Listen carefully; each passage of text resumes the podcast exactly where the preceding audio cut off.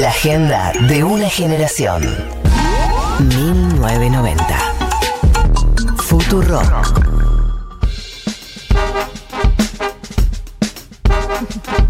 ...15 y 27, última media hora de 1990. Ya está Eli Mole en el estudio, creo que lo sepan, porque estás acá, está acá hace un rato. Yo voy a aprovechar para decirle, sabemos que estás ahí, se estiraron algunas cosas y en unos minutos vas a entrar.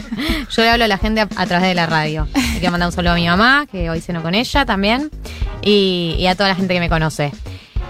Vamos a entrar eh, en esta sección hit de este programa que son las recomendaciones, que es que nosotros hacemos una fina cata de las cosas que consumimos y nos parecen interesantes que ustedes estén al tanto eh, y ustedes eh, nos recomiendan a nosotros también y no solo eso, sino que si nos recomiendan un montón de cosas y elegimos un ganador, ese ganador o esa ganadora se lleva vinos de blasfemia, así que no cualquiera. Yo quiero decir dos cosas. Antes de decir la recomendación que traje para el día de la fecha, eh, quiero nombrar muchas de las recomendaciones que llegaron mientras analizábamos el discurso de, de, Allende, porque hay mucha data con respecto a este golpe de Estado que puede servirles a ustedes si se quieren seguir interiorizando. Acá un oyente que dice que es hijo de chileno. Dice, recomiendo fuerte la trilogía documental La Batalla de Chile de Patricio Guzmán, considerada uno de los me mejores documentales políticos de la historia. Mariana dice que recomienda la película Machuca sobre la previa al golpe. Eh, también eh, Paloma recomienda la película eh, No Pasarán, habla sobre la historia específica de las turbinas de esos aviones que bombardearon la moneda. Isabel Allende en su libro Paula explica cómo vivió este momento y su recuerdo del discurso, es emocionante. nada, hay distintas recomendaciones con respecto a este tema, así que son muy bienvenidas.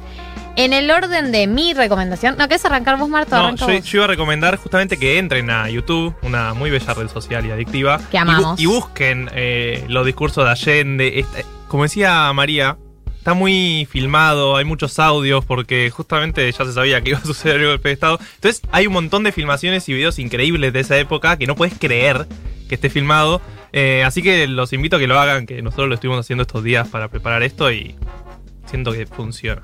Perfecto. María.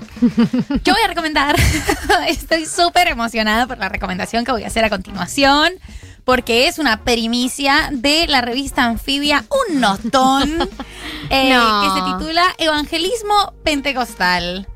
Mirá, qué buen título. Tiene que ver el ocio del pueblo. Tiene el que ocio ver, del pueblo, claro, si no, no se entiende la nota. Ah, Yo te aclaro porque sé que la, a la autora le gustaría que aclaren esto. Bien, eh, además me encanta el título. Eh, tiene que ver, es realmente muy fascinante con un tema que acá se ha tocado, porque es un tema del que no solo nosotras, sino muchísima gente está siguiendo. Eh, Camilo Eva Luna, el clan Montaner, Justin Bieber y un poco el tema de estas religiones, el, el evangelismo en las redes sociales, eh, sociología eh, y reggaetón sin romper nada. La escribe una socióloga súper copada, se llama Galia Moldavsky. Mirá, Eh, súper copada esa chica. O sea, ojalá Me la estoy podamos aplaudiendo, contactar. me estoy aplaudiendo. Ojalá la podamos contactar porque me parece. podemos sacarla al aire alguna vez. Puede ser, re, puede, puede hablar de esto, de cualquier cosa, porque Me esta dijeron- chica seguro puede hablar de cualquier Me cosa. dijeron que está libre los sábados a las 2. bueno, no, ahora fuera de joda, gracias María por recomendar mi nota, no lo hablamos, esto fuera del aire.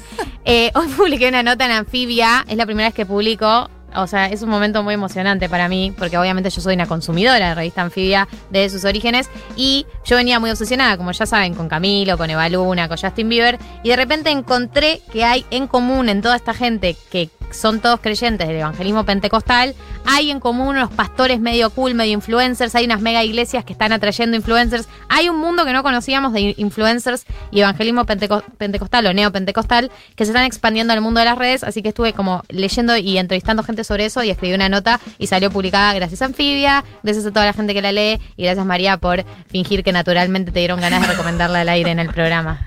Es un ¿Cómo notón. fingir? No estoy fingiendo absolutamente nada. Yo quiero recomendar otra nota. Ay, a ver, ¿qué? De mi, de, es mi escritora colombiana preferida. ¿Sí? Eh, sí, está consagradísima en lo que hace. Tiene un libro, se viene otro. ¿Qué? Es nuestro. Primicia mundial, ¿se Sí, viene otro? Primicia mundial, se viene otro, podía decirlo. Le vamos a preguntar después. ¿A quién? Eh, a la escritora esta colombiana que te digo que es una genia. Ah.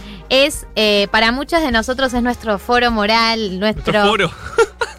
Me encanta, se debate mucho acá. Claro. Se, debate, se debate mucho y hay posiciones rarísimas. es nuestro faro moral.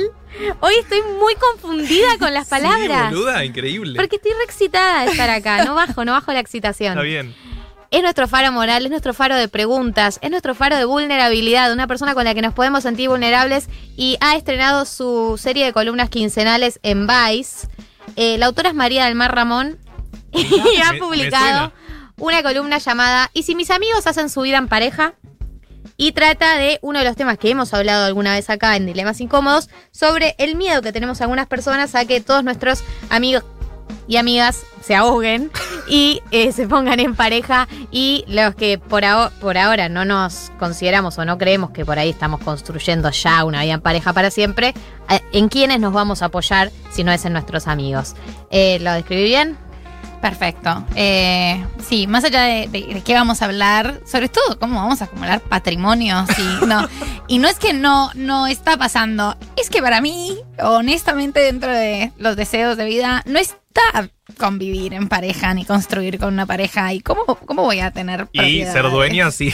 Y ser dueña Por quisiera favor. que estuviera, claro. Entonces es como, como cómo vamos a asegurar un poco esta cuestión material y afectiva eh, y cómo van a existir esas negociaciones. Muchas gracias, la verdad, me siento, me siento muy honrada. Sé que no conoces más escritoras colombianas. Estoy abriendo la boca. Vos sabés que yo soy una persona muy letrada. Me leí todas las autoras de América Latina.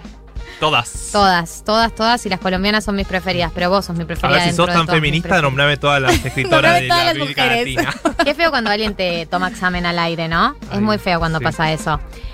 Recibimos sus recomendaciones de la mano de la Femia, por supuesto, como siempre, donde rompemos dogmas, donde rompemos esos principios que hay que mantener, como por ejemplo cómo se toma el vino. Bueno, se puede tomar en lata, la Femia te lo ofrece y nosotros recibimos sus recomendaciones. Vamos a elegir una, la que nos más guste, la que nos más encante.